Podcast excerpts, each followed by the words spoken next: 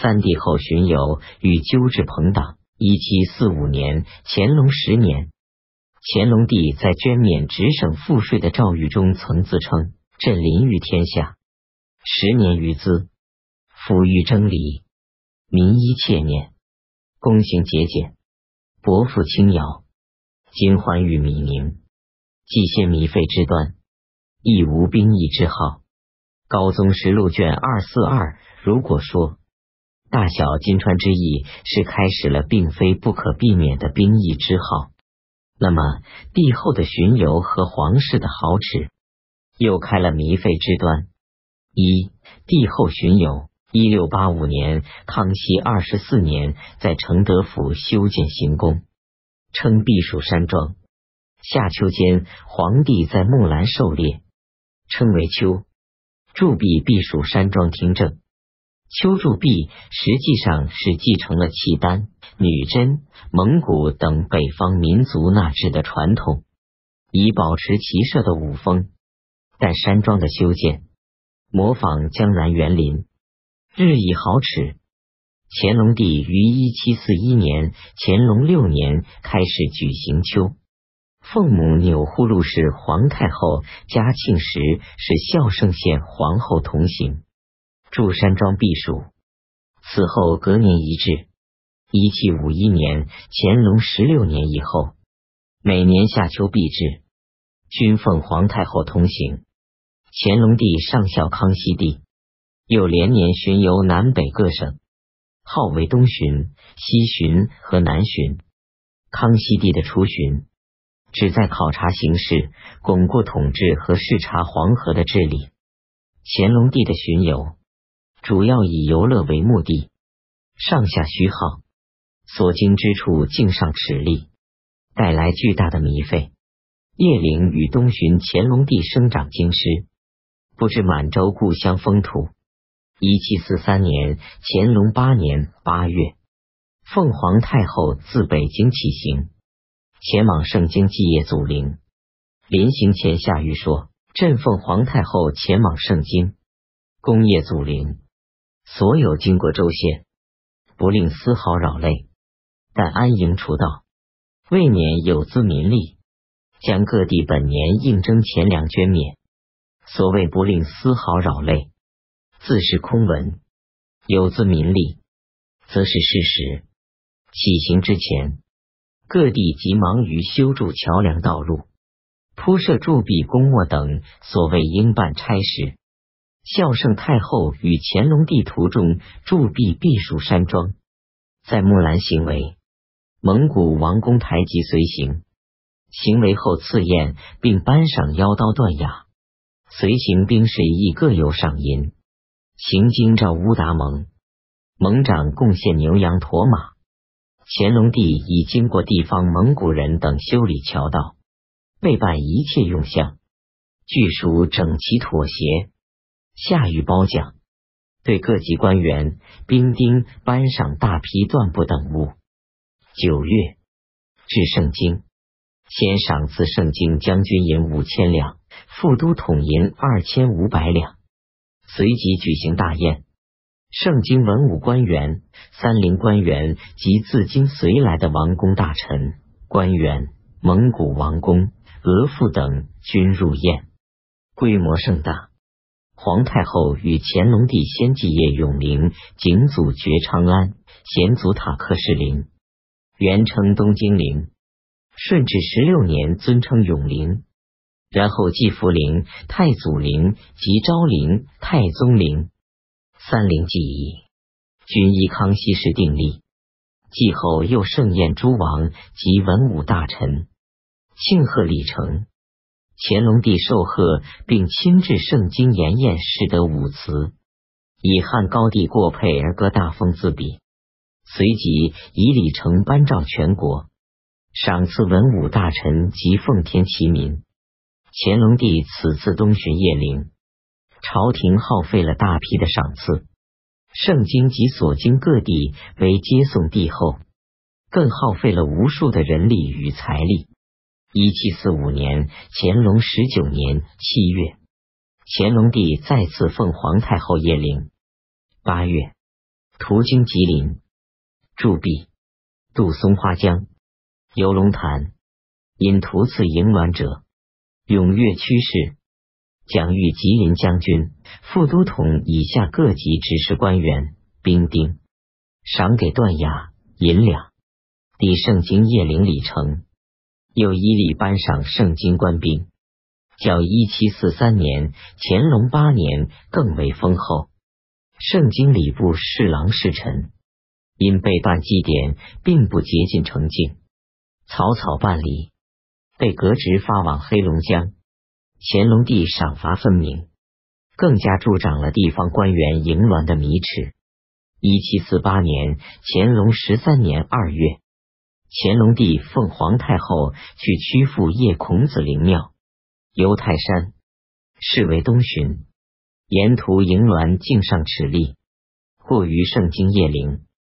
乾隆帝在一七五一年乾隆十六年的一个诏书中说：“自十三年东巡，该府等于省会城市，稍从官美，后乃种氏增华，虽未相武曲歌，余情共乐，而以旬日经营，仅供逐次一览。”时觉过于劳费，切耳目之余，徒增宣过，朕心深所不取。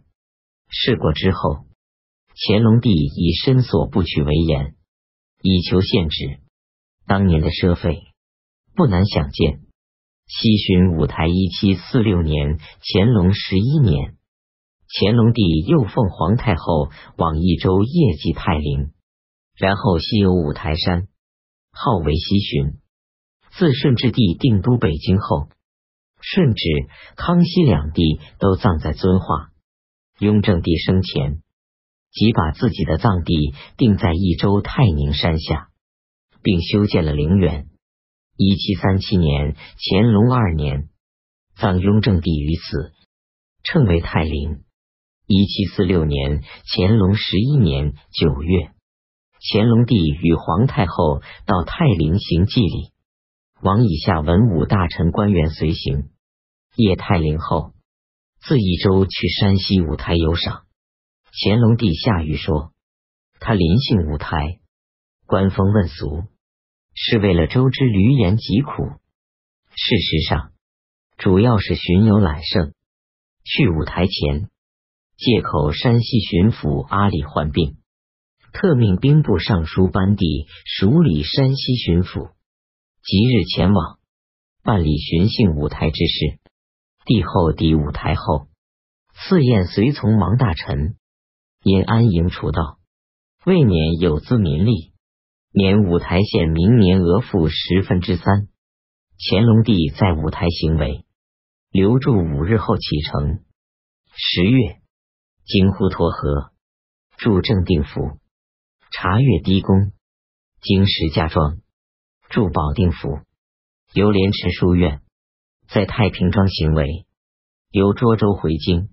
一七五年，乾隆十五年，乾隆帝再次奉皇太后西巡。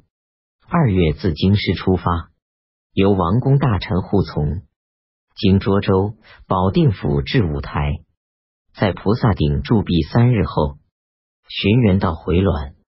临行，在舞台下谕说：“朕巡幸舞台，所有各处道路，该府多已预备。其中朕所未到之处，相例不准开销，赏银一万两，交该府阿里通融办理，以补前项诸费之用。高宗实录卷二五八，山西境内，乾隆帝未到之处，赏银一万两不用。”实际筹办费用当不止此数，直隶境内及山西已到各处，虚耗费用当然还要超出数倍至数十倍。据说一九年，慈禧太后逃到太原，见到乾隆帝巡幸舞台时所公用的物品，叹为宫中所未有，其豪侈奢靡，可想而知。一七五年，乾隆十五年秋八月，乾隆帝又奉皇太后巡幸众岳嵩山，一切共顿，具由正向开销，依西巡之力，也与赏银一万两交督府通融筹酌。八月初七日自京启程，先向京东遵化祭业孝陵、景陵，然后西行去益州叶太陵，经正定府、张德府、孟县、洛阳县。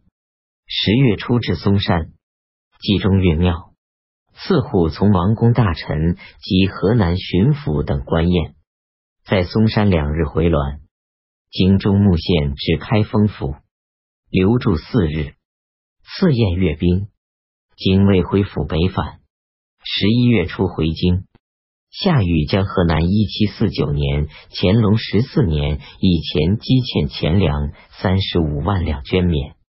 南巡江南，乾隆帝连年奉皇太后东西巡游，王公大臣随从，转眼各地贡献赏赐。耗费是巨大的，但最大的糜费还是南巡江南。江浙一带历来是生产最为发展的地区，也是景物繁盛、商业贸易最为发达的地区。康熙帝曾六次南巡，以巩固对汉地的统治。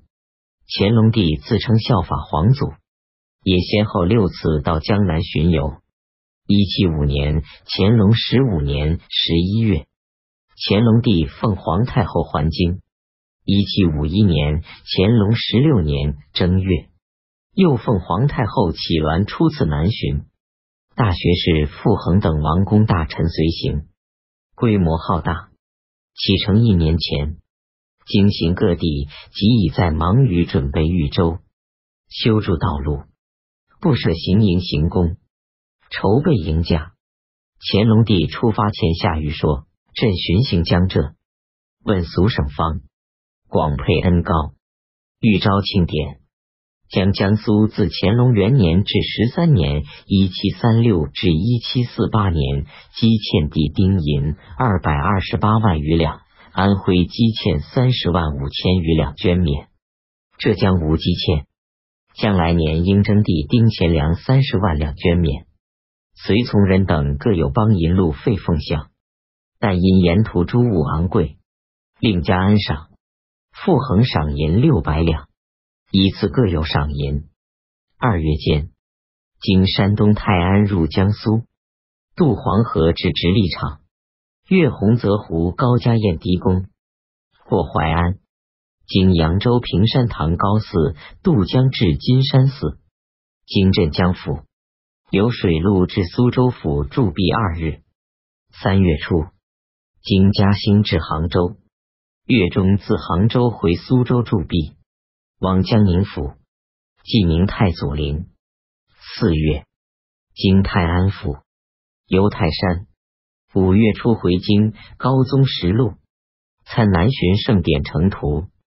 乾隆帝奉皇太后铸币的诚意，对当地各级官员以至兵丁，屡有赏赐。二月初。在途中下雨说：“朕问俗官风，南巡江浙，清币所至，广配恩高，更念三五两者为人文所萃。皇祖圣祖仁皇帝屡经巡幸，素西祥，世俄贫家，勤父教则，朕法祖圣方，栾舆所立，世巡世典，用事沃恩。高宗实录卷三八二，江苏。”安徽、浙江三省。本年岁试文同，府学及州县大学增取五名，中学增取四名，小学增取三名。乾隆帝到杭州后，又颁赐江浙各书院新刊五英殿版十三经、二十二史各一部，又赵世成献诗诸生，谢雍、陈洪宝、王佑增等三人特赐举人，在江宁。也准此例，特赐蒋雍直、钱大新等五人举人。乾隆帝巡游之地，当地设备接送，敬上豪华。据说每处公社所费不止二三十万两，超过康熙帝南巡时十倍。帝后的大量赏赐和地方的豪华公社，耗费巨大。所谓动用正项和减免额赋。自然远不足用。乾隆帝在山西和山东巡游时，赠准当地商人捐书。游嵩山时，河南巡抚鄂荣安奏称，公欲驾幸河南，通省申民贤慕皇人，无有养报，情愿捐书，共输银五十八万七千余两，以充公用。高宗实录卷三七四，乾隆帝敕令给还生民。南巡江南时，因费用浩大，申律办理拮据，名誉嘉奖两淮商人，踊跃积功，捐书报效。地方官一因公务，于此取景。同上卷三八二，两淮商人中，以盐商为最富。乾隆帝将两淮钢盐、食盐余定额外，每银赏加十金，不在原定成数之内，彼得永远沾受实惠。同上，乾隆帝用赏加盐引的办法，换取盐商捐书，以供巡游。盐商自炫富有，官员户境豪华，持米之席愈演愈烈。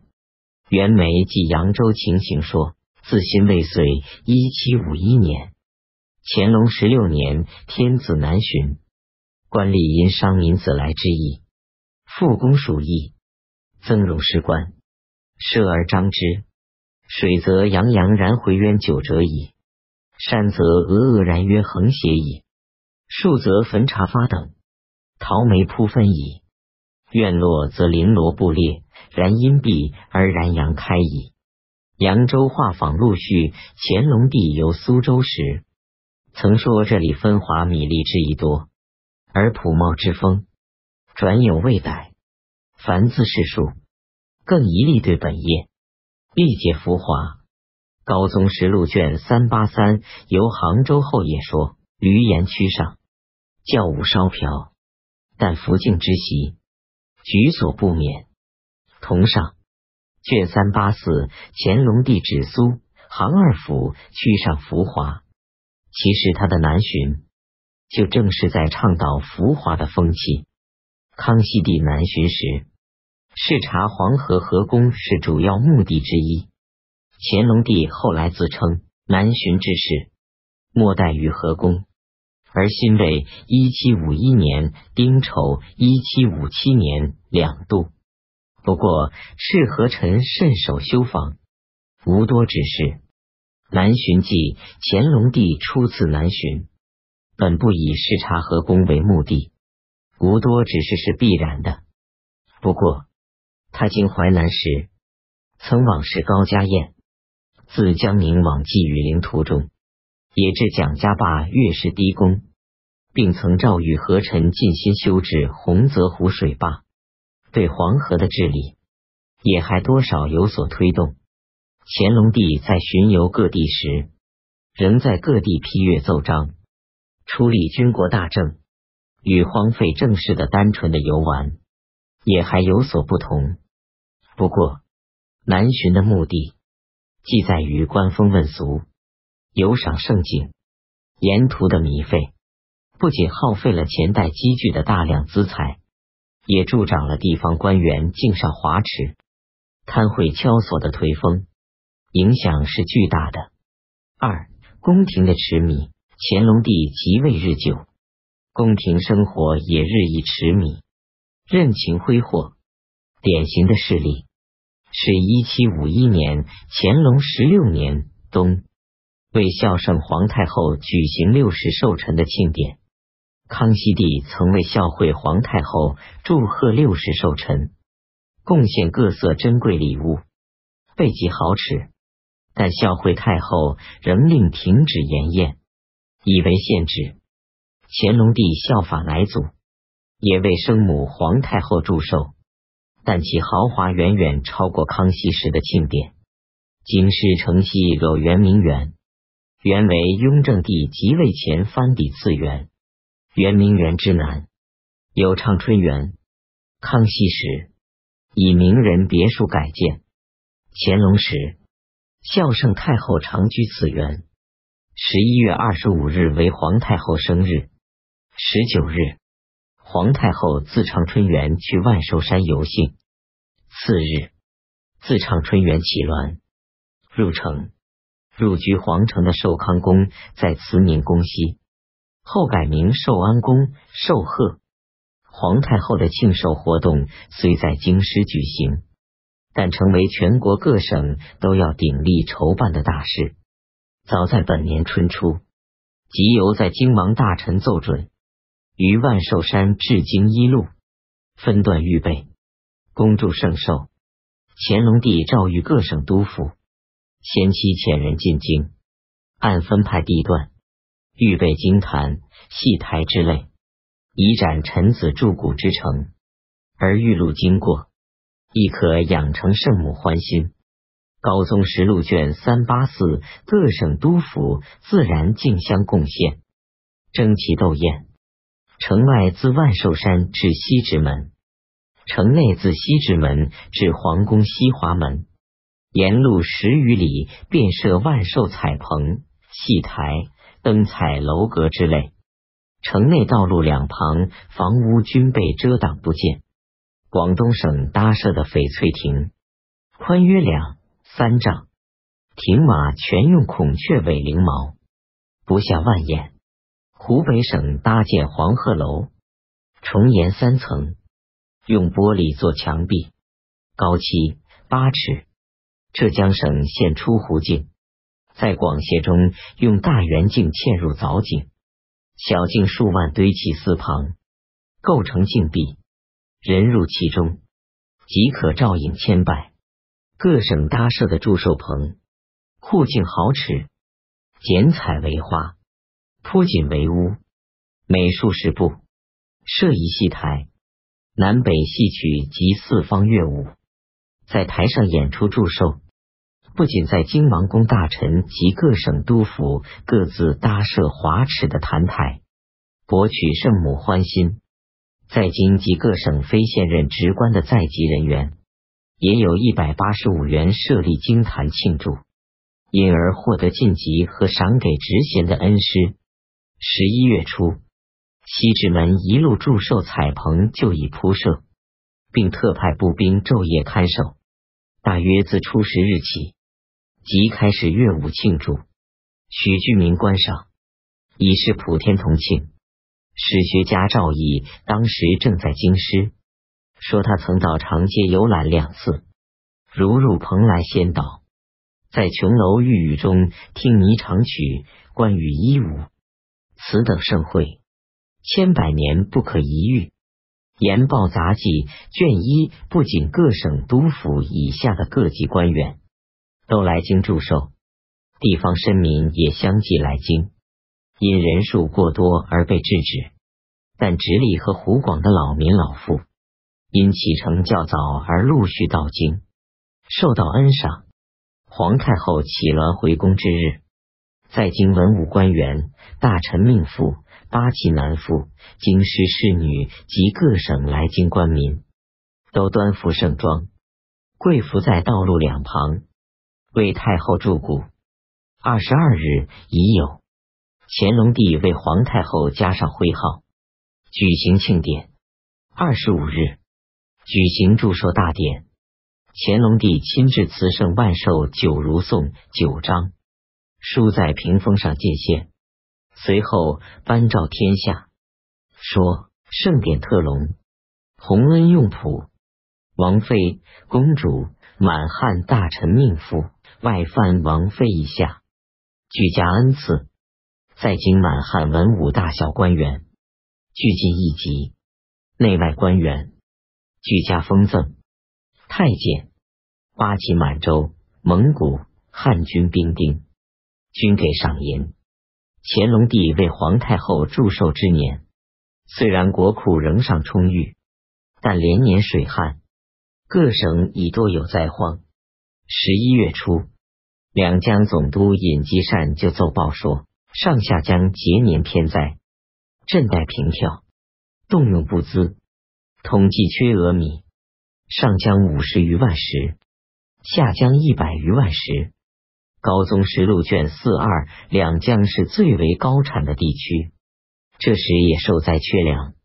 但这年春夏，帝后巡游江南，冬季又大办祝寿庆典，各地的负担是沉重的。督府向帝后的贡献，自是来自州县，州县又绝阔于民间，皇室奢靡，上行下效，不仅助长了浮华之风，也促使官吏的贪贿勒索，随之日益加剧，难以遏制。三纠治朋党。乾隆帝即位后，已用老臣鄂尔泰、张廷玉掌管朝政，鄂氏与张氏家族多居官位，外姓臣僚也争相依附。乾隆帝曾一再告诫，防止朋党的形成。鄂尔泰于一七四二年乾隆七年获罪，一七四五年乾隆十年病死。张廷玉也于一七五年乾隆十五年遭到乾隆帝贬斥后休治，但朝臣中相互攻讦和相互援衣之风已见形成。乾隆帝也对满汉臣僚见多一计，施加防范。鄂尔泰死后次年，其侄鄂昌任广西巡抚，奏请将鄂尔泰列为广西名宦入祀。遭到乾隆帝的驳斥。一七四七年，乾隆十二年，乾隆帝令督府大臣举贤自代。鄂昌举荐广西布政使李希泰，说他堪应封疆之际。乾隆帝说，他曾召见过李希泰。李希泰痛扁前任广西巡抚托庸的坏处，极力称赞鄂昌居官的好处。现在鄂昌又来举荐李希泰。这怎能避免党同朋比之嫌？一七五五年，乾隆二十年初，乾隆帝还在诏狱中说起张廷玉当年起修时，曾奏称史遗直曾说他不宜配享太庙，请求保证史遗直是在单独奏对时说过这样话的。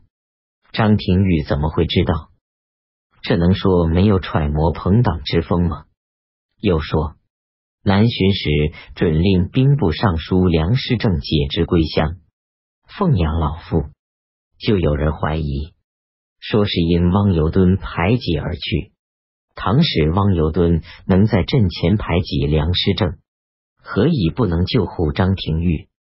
这不是很明白吗？又下谕说，殉情趋避，即是党员门户之见，西皇考洞悉此等陋习。大家振刷，如扎四庭、吕留良诸案，实足以挽颓风而立明教。唐以日久见迟，复蒙固执。将来如有似扎四庭、吕留良不法之案，朕亦非不能直国县以警监完者。诸臣其苦君之。高宗实录卷四八一，乾隆帝此谕，向诸臣发出警告。表明他也将惩治扎寺停案一类的事件。果然，这年二月，便有胡中藻、鄂昌玉兴起。江西新建人胡中藻，一七三六年乾隆元年殿试考取进士，鄂尔泰为会试正考官，因而自称为鄂尔泰门人，入围内阁学士，得到鄂尔泰的赏识。被视为昌黎韩愈再世吕元从化一，他在诗中也说是既出西林，鄂氏出西林觉罗氏第一门。鄂尔泰死后，胡中藻出为陕西学政，一七四八年至一七四九年，乾隆十三年至十四年，初为广西学政，奉调回京，后解任归江西。鄂昌于一七四八年乾隆十三年调任江西巡抚，炫调四川巡抚、甘肃巡抚。一七五年乾隆十五年属陕甘总督。一七五一年乾隆十六年调江西巡抚。一七五二年乾隆十七年冬，因身奏不实，被解任。一七五四年乾隆十九年。再受甘肃巡抚，胡中藻平居吟诗，与鄂昌相唱和。汇集所作诗稿，题为《兼磨生诗钞》。礼部侍郎张太开曾为作序刊刻。乾隆帝因而怀疑鄂昌与胡中藻等结党愿望。一七五五年，乾隆二十年二月，密谕广西巡抚魏哲志，将胡中藻任广西学政时所出试题及与人唱和诗文，并一切恶迹，严刑查出速奏。清代文字狱档魏哲志查出胡中藻曾出试题及唱和诗三十六首，与在陕西时诗文一本奏成。三月初二日，乾隆帝又密谕协办陕甘总督刘统勋，乘鄂昌去安西之际，亲往兰州鄂昌府署，将其与胡中藻往来应酬之诗文、书信严刑搜查。并其与别人往来字迹中有涉及次嘱托者，一并搜查封固。插妥人迟意送来，并严使不可预露风声。三月十三日，乾隆帝诏谕大学士九卿等朝臣，痛斥胡中藻抵善愿望，非人类中所应有。只斥胡中藻集内诗句又降一世夏秋冬。是隐喻清朝传三世以后至乾隆时又降一世，一把心肠论浊清，是家着字于国号之上。城南巡师有三才生后生今日，是力骂乾隆帝在三才天地人之后。又所出经义是题有前三爻不像龙说，乾隆乃这年号，龙与龙同音。其诋毁之意可见。等等，乾隆帝还说：“一在鄂尔泰门下，依草覆木，而诗中乃有祭出西林第一门之句。攀援门户，恬不知耻。”乾隆帝认定胡中藻之诗措辞用意，实非语言文字之最可比。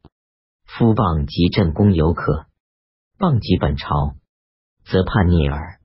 鄂昌身为满洲世仆，历任巡抚，见此被逆之作，不但不知愤恨，且丧心与之唱和，引为同调，其罪实不容诛。最后说：“朕不得不申我国法，正而萧风，孝皇考之诛，查嗣庭矣。”清代文字狱档军机处档随即将鄂昌、胡中藻拿借来京审讯。并将张太开革职，江西巡抚胡宝凤玉多次查抄胡中藻家中文稿书信，送呈审查。大学士九卿汉詹克道奏称胡中藻为天逆道，负载不容，何一大逆，凌迟处死。乾隆帝谕免其凌迟，助极刑处斩，为天下后世窘戒。而将此案追究到鄂尔泰，说胡中藻系鄂尔泰门生，文辞显怪，人所共知，而鄂尔泰独家赞赏，以致肆无忌惮，被漫章，且与其侄鄂昌叙门义，论杯酒，则鄂尔泰从前标榜之私，是以酿成恶逆耳。又说胡中藻依附师门，甘为鹰犬。其诗中蝉舌轻盈，据供使指张廷玉、张兆二人，可见其门户之见。牢不可破。助将鄂尔泰祭牌从贤良祠撤出，鄂昌被押来京后，经大学士九卿严审，低首无辞，唯称万死。乾隆帝从宽赐令自尽。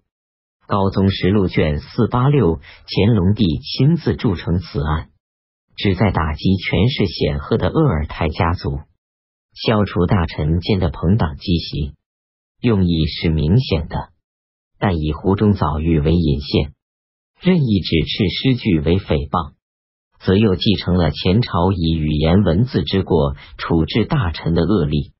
一七五五年，乾隆二十年的湖中藻狱以后。乾隆帝加强了对满汉臣僚的控制，朝臣间的相互攻陷也愈加频繁了。